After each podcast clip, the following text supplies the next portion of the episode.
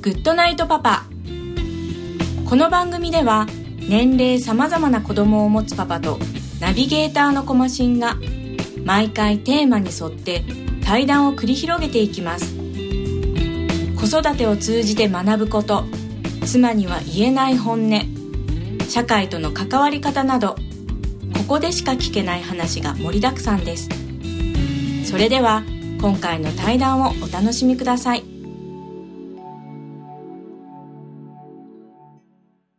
はい、えー、今回のゲストですけども山内さんです。よろしくお願いします。よろしくお願いします。はいえっ、ー、とすみません。軽くあの山内さん自己紹介をお願いしていいですか？はいえー、山内義行と言います、えー、鹿児島の姶良市蒲生町というところで恵比寿亭というお店をやっています。はい。以上でいいですかね。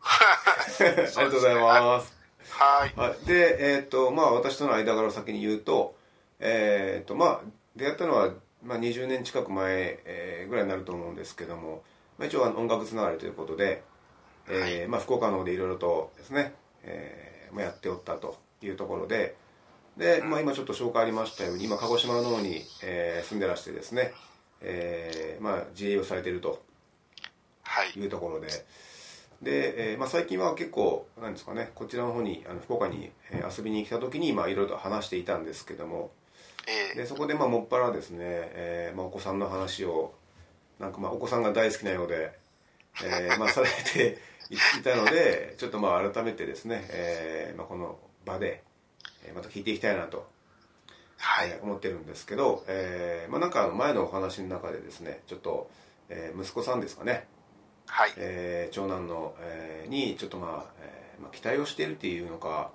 えー、こういうふうに進んでほしいなっていうような道がなんかあるとかないとかって話聞いたんですけどなんかその辺とかってなんか聞かせてもらえます？そうですね。やっぱりあのー、自分はその高校の時進学校には進めないというか進まなかったので、はい。まあ、息子にはやっぱり進学校の方に行ってですね、うん。やっぱりしっかりあの勉強してあの大学まで出て、はい。それから社会の方に進んでほしいなっていう希望がとても大きくあってですね。はいはい。まあうーん本人もやっぱり、まあ、勉強が嫌いではなさそうなので、はい。なんとかこうなまあ背中を押してあげるというかですね、はい。まあ、そういった形で彼にはあのやっぱりこう期待をしているか、まあ、長男なんでね、うん。あのまあなんていうかな。息子も一人で娘も一人。で、うん。まあ、長男なんではい。なんとかこう次世代を担うというか、はい。山の内家を担うというか。はい。まあそういった思いはちょっとあるのかもしれないですね。あのその場合に今ほら商売されてると思うんですけどその、ええ。まあ、大学行くとかその、ねえー進んだ後っていうのはそのなんか家を継ぐとかっていう話のなんか元になんかあれなんですかね？こう話してるんですか？これ不思議なもんなんですけど、私は、あのー継いでほしいとは思ってないうん。タイプの人間なんですよね。はいはい。やっぱり彼は彼の人生があるし、うん。自分もまあ、やはり小島君とちょっと青春時代は過ごさせてもらったんだけど、まあ好きな音楽をして、はい。やっぱりまあ、こうやって今はお父さんになってますけど、はい。まあ、彼がしたいようにしてもらって最終的にそのついた職業が今自分がやってる仕事を自然となってたらそれはそれでしょうがないしうんはいまあ彼が例えばなんだろうな学校の先生だとかうん。自衛自衛官になりたいとかはい。なんだろう、まあ、IT の関連の仕事に就きたいだとか、まあうん。何でもいいんですよね。あの彼彼がしたいと思うことを、まあ、将来的に仕事にしてもらえれば、はい。まあ、それで親としては満足かなと考えてる方ですね。あのじゃあ彼がその、まあ、どんな仕事に就いたとしても、えーまあ、その過程で、まあ、勉学っていうのは絶対にまあ必要だろうと。いいうところで、まあ、大学っていうのを一応なんですかね。そのまあ行くよ行ってもらえればいいかなっていうような感じってことなんですかね。そうですね。自分がやっぱりその大学への憧れっていうのがあの、はい。社会に出てから憧れを持ってしまった人間なので。思ってしまったんですね。そう思ってしまったんだよね。やっぱりあの福岡出て、はい。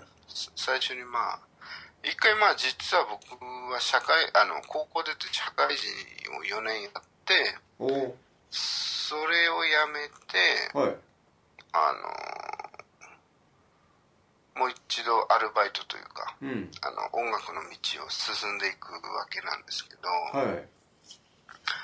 まあ、その時にやっぱりこのバイト先とかで大学生に出会うわけですよね。うん。まあその彼らへの憧れというかその 大きいものがあってですねやっぱりこう大学って頑張った人がたどり着いてその時間を楽しめる場所なんだっていうことに恥ずかしながらねやはりこう社会人を一回経験してもう一度こうフリーターというかそういう立場になった時に初めて分かったことだったからすごく衝撃的だったんですよね。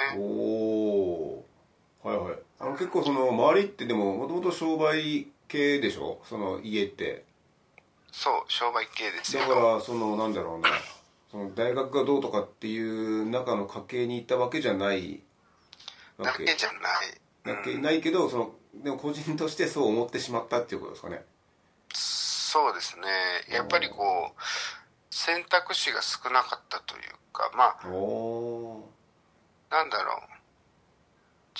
高校の時からだから遊びたきゃ金は自分で作れみたいな、まあ、うん。家庭というか、ーはい。バイトしてはい。欲しいものは自分で買ってまあ遊びたいならそのね親の手伝いしてはい。小銭を稼げみたいなおー。あの小さい時からそういうこう商売の家系で育ってきてるからうん。その高校まで出れば安泰なんだじゃないけどうん。もうあとは自分でその稼いでいけみたいなはい。ちょっと家系で育ってたから大学という選択肢っていうのを自分の中では見出せなかったというかまあ学校の先生にもまあ相談しなかったしはいはいうーんなんかそういったところでねちょっとはい後悔はないんだけど、うん。知っときゃよかったなっていう気持ちの方が大きいですね。あうーあのあんまり人に相談するタイプじゃないんですかね山内さんは。僕はそうですね。自分で、うん。あの、一回こうまあ例えば悩み事があっても、はい。自分で解決していくというかあの 僕の決まりで1日しか悩まないっていう決まりを作ってて、えー、はい。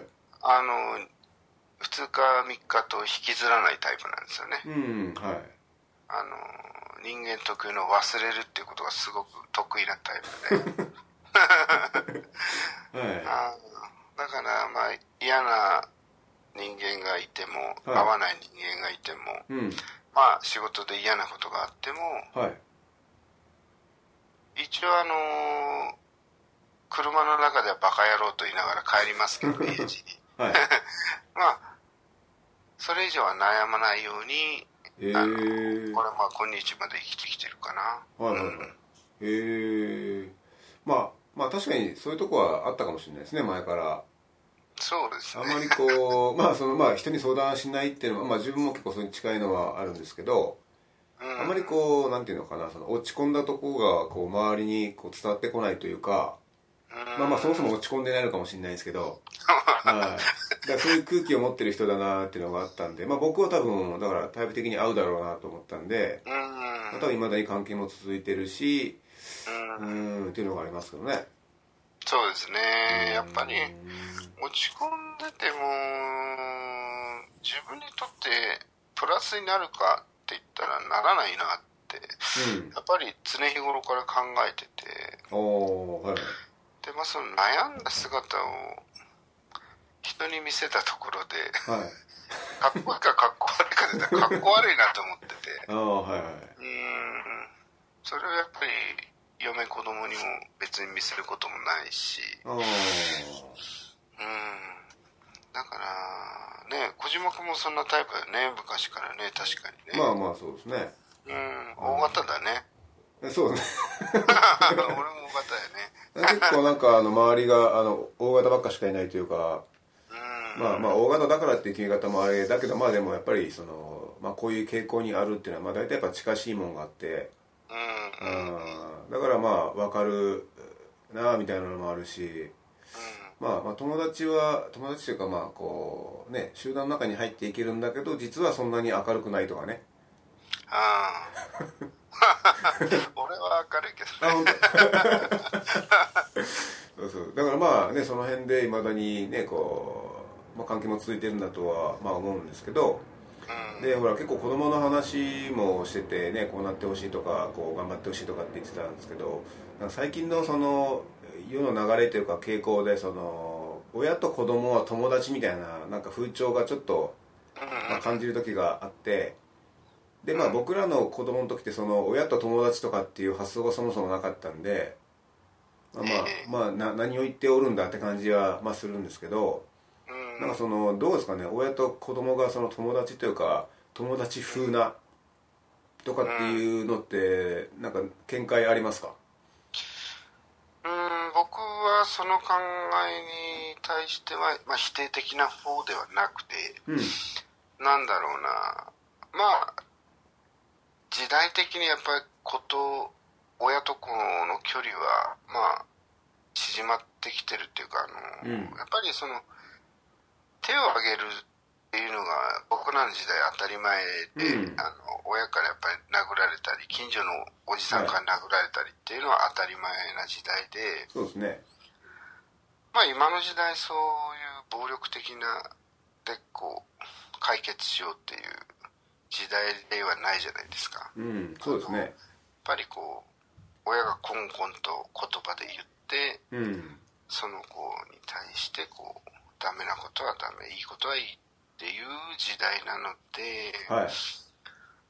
なんだろうな例えばまあ映画に行くとかはい。買い物に行くとか、まあ、そういうのもやっぱりこうなんだろうな。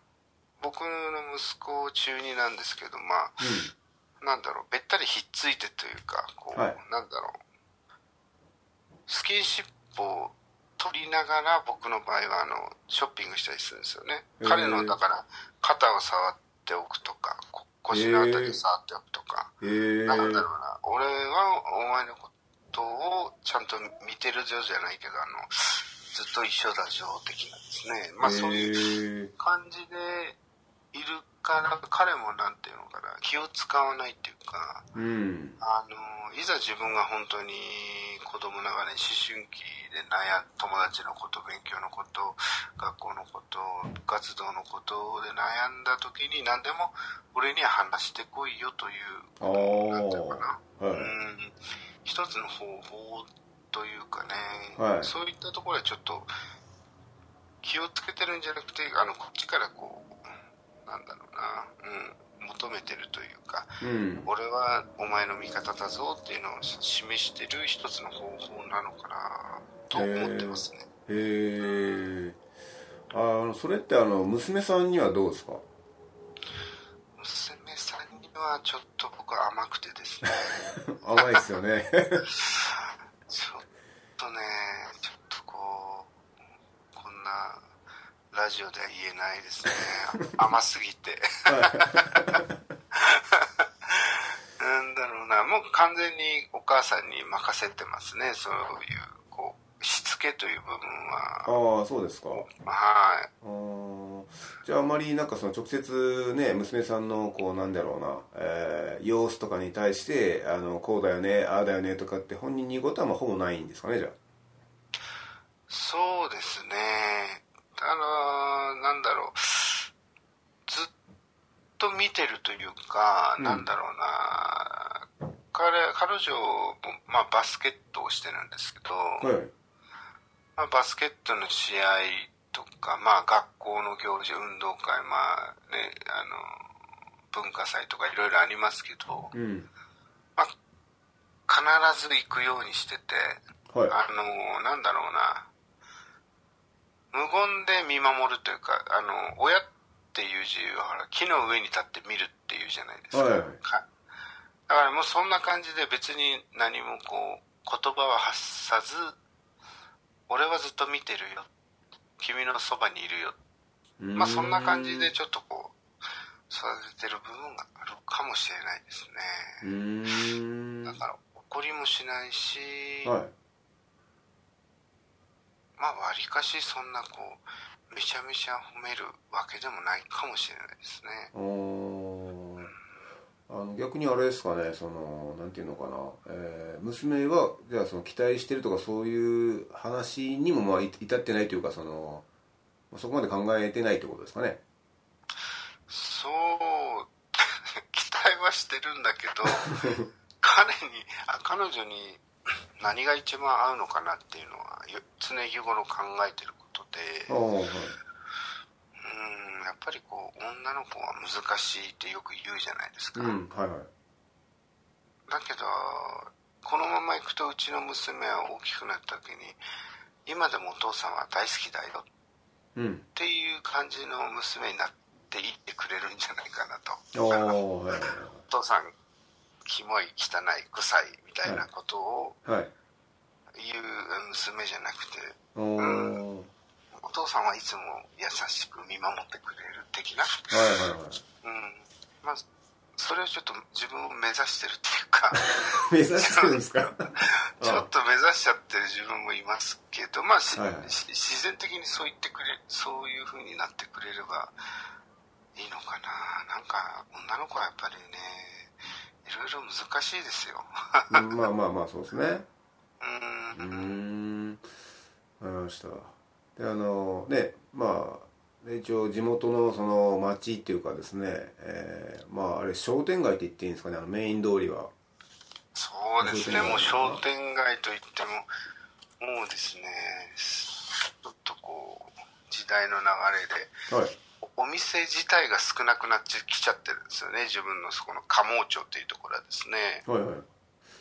でなんかね結構なんていうかな前から地元の、まあ、お祭りっていうんですかね。なんかまあそういうちょっとしたあの祭事とかにねちょっと出演してからあの、えー演奏したりとかなんかしてるじゃないですかいろいろと。そうですね、知っあれはてますよ。一応その中のその商店街の中の一つの店としての,、まあ、あの立ち位置でもあるだろうし多分そのあの町とか、まあ、地元っていうのかなあの辺一帯がもっとこうにぎわってほしいっていう思いからまあしてるんだとは思うんですけど、ええ、はい、なんかその町づくり町おこしとかっていうやつでこう考えてることってあるんですか？こう,、まあ、こういうふうになっていきたいなとかあのた単純にこう住んでる人が増えるとかっていうことだけじゃないと思うんですよね。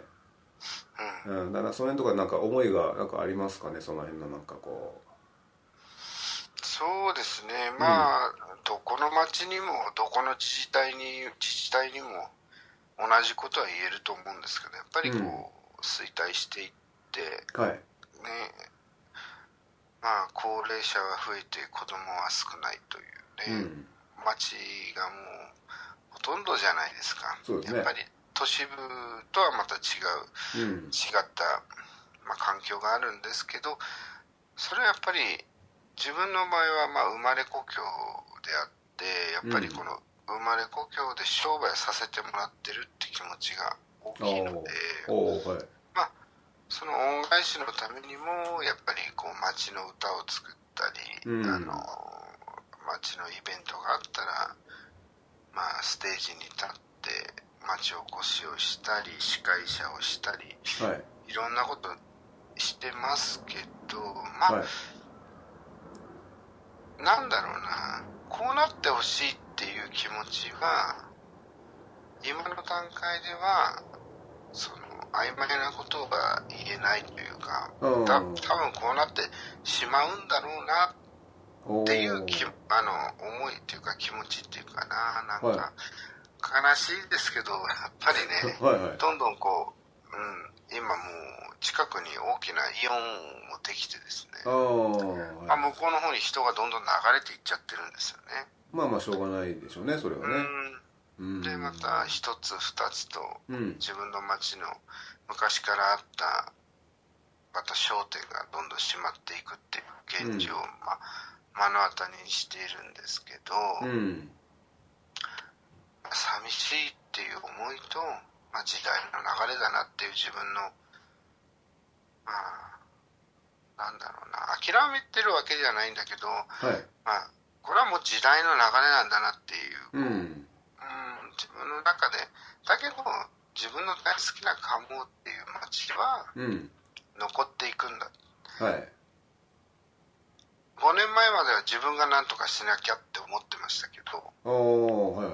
最近はちょっと考え方変わってきてあそうですか。はい今あの逆に言うと都市部の方からこの町はいいねっつってうん。移住してきてくれる若者たちが増えてるんですよ。おおはいはい。で今度は最近はその人たちと手と手を取り合って、うん。この鴨という町で楽しんでいこう。うん。鴨という町で鴨という町を楽しんでいこうっていう考え方なのでうんやっぱりこうまあそれを楽しんでる。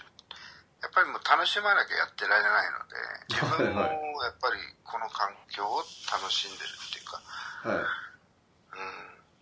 まあだから町おこしとかそういうのは多分一生ずっと続けていくんでしょうね。うーん。まあねあのさっき言われてましたけどまあ僕もね地元が宮崎でまあそんなにこう商店街商店街っていうところにはまあいないですけど例えばその駅前の、まあ、宮崎駅からですねその都心部というか、まあ、中心部にまあつながるその商店街があるん、まあ、あるというかあったというかまあまああるんですよ。でそこはちょっともう何もなくなっちゃったんでうん。まあ、単純にちょっとしたあのい通りになって、まあ、一時途絶えてからまた街が始まるみたいな流れになってるんですけど、うん。はい、一時期はその、まあ、途切れたその一部もなんとかこう再生させようみたいな動きがあったんですけど、うん。はい、もう今は逆になんかこう綺麗な道として、はい、なんか動線的になったんでですね、うん。うんだからまあ街の規模とかもあるでしょうけどもやっぱ全部が全部まあ昔のようにとかやっぱならないと思うんで、ううんんうん、だからまあ、うん、そうですね。どうしていくかっていうのはあるんでしょうけど、うん。うん。まあ、やっぱ時代かなと、そう。うん、もうなんだろうな。楽しむしかないんですよ。今のこの例えば、まあ、栄えた時代はあったでしょうけど、うん。今の時代の、まあ、この環境をこの自分の地元を楽しむ。もうそれしか方法がないと。はいはいはい。だから諦めてるとかあの、うん。こうなって衰退してしまったからどうだとかいうことではなくてうん。今を楽しむっていうのが僕は大事なんじゃないかなと。はいはいい。う考えに至ってますね。ああはいはいはいい。やいや結構それはそうですね。僕もだから、まあ、たまにしか地元を戻らないですけどやっぱりこう向こうは向こうでですねその、まあ、陸の孤島とか言われてて、うんまあまあまあ言われてたのかな。で、まあ、今は高速も通ったんであれですけどうん。やっぱりじゃあこの町にどうやって来てもらうかみたいなとこって話が上がっててうん。で地元の一応航空会社がまああってですね。うん。でそこに勤めてる、まあ、友人と、まあ、前の同窓会かなんかだった時にやっぱり航空会社に勤める人間としてはその外部からどうやった人が来るかとかっていうところをやっぱりこうやらないとその成果物がないと。自分たちとしての。うんでいろいろやっぱ考えるんだけど、まあ、距離的な本当に物理的な問題で難しいやろうねと。そういうそのプラン組むにしても、うんっていうところでまあなんかもっとねこっちに人をねとか言ってこう集客をねとかって言ってたのを、まあまあ、思い出したんですけどただ多分その時僕話聞きながらあの今のままじゃダメやとって聞いたんですよ。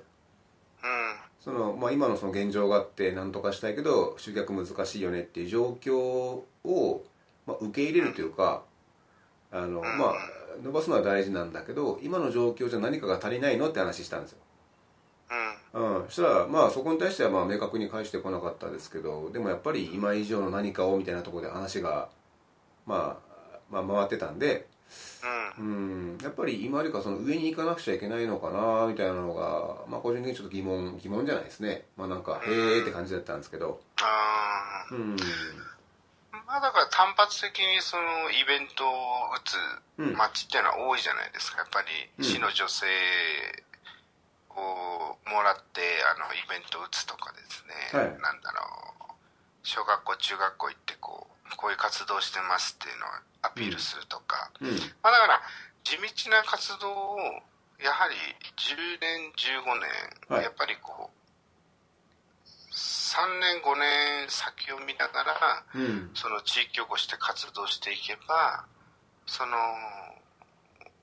その何年後か先にやっぱり成果が少しずつ見えてくるというか、ああはい。なんだろう、市のお金をもらったからイベントをしました。うん。でも、その次のイベントにはお金が出ないのでできませんとか、まあうんそういう自治体多いんですけど、ああそうじゃなくてやっぱり、なんとかこう、これを続けていこうっていうか、ちもあの、ちっちゃなことでもいいから続けていこう。お金がなくても、なんとかこう、して、これをこう、持続させていこうっていう気持ちがですね、あの、はい。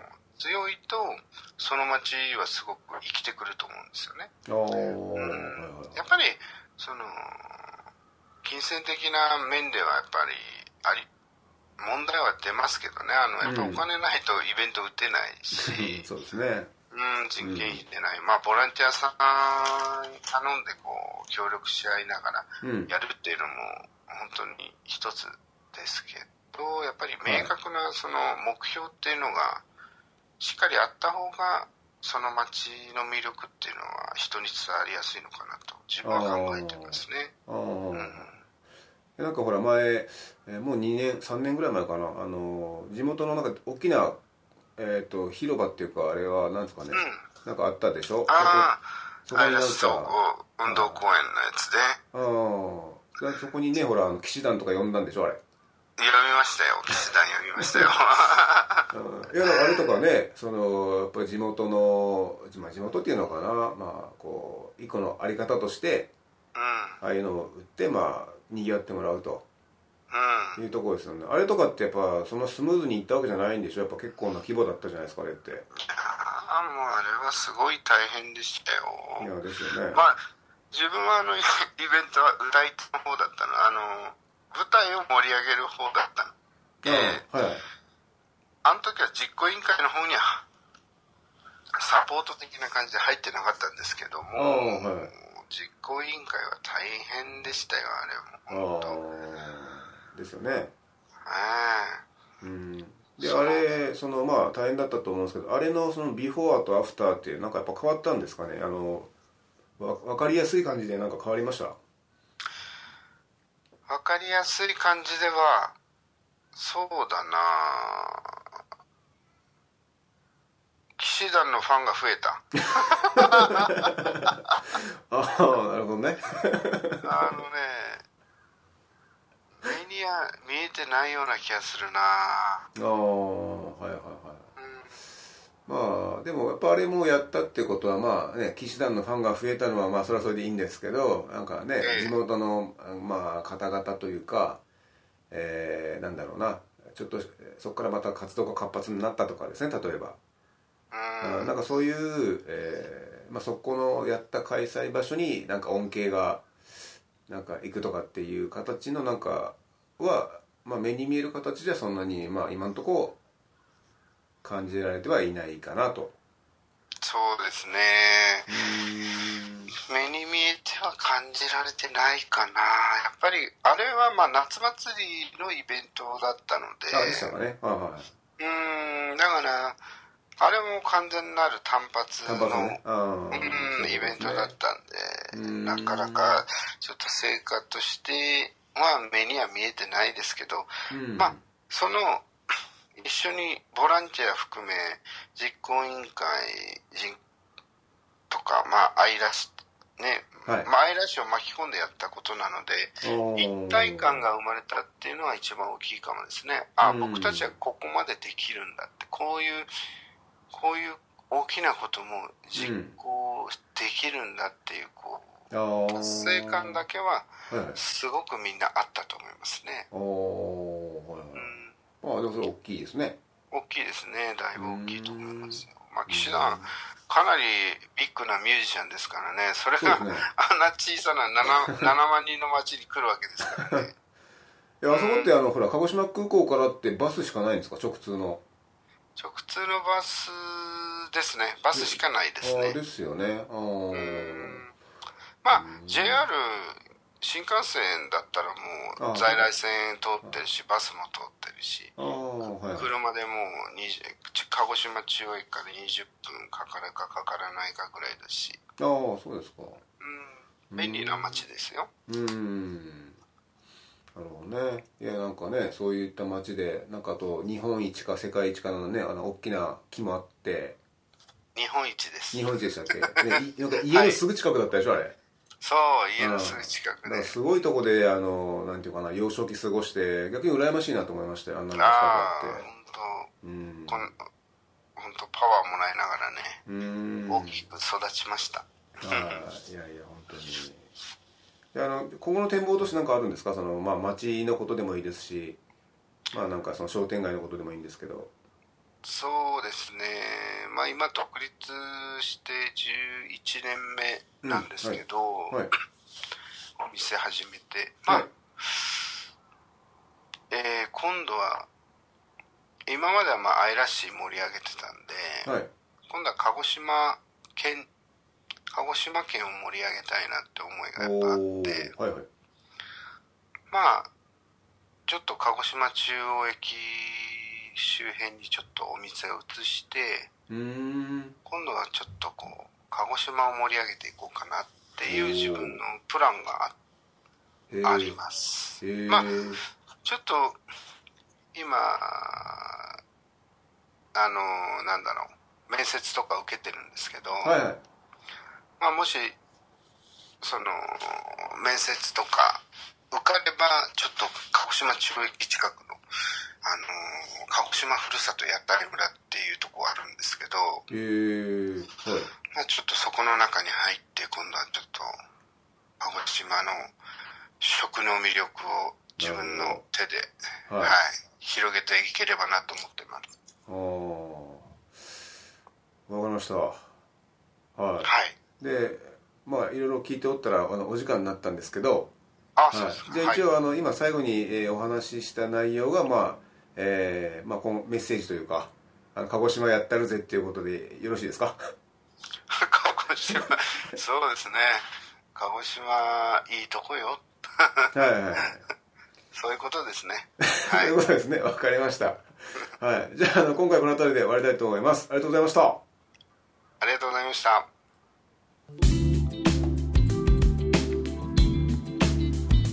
コマシンのグッドナイトパパ。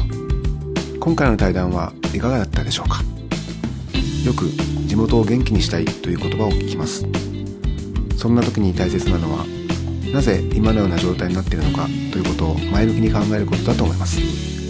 ではまた来週お会いしましょう。おやすみなさい。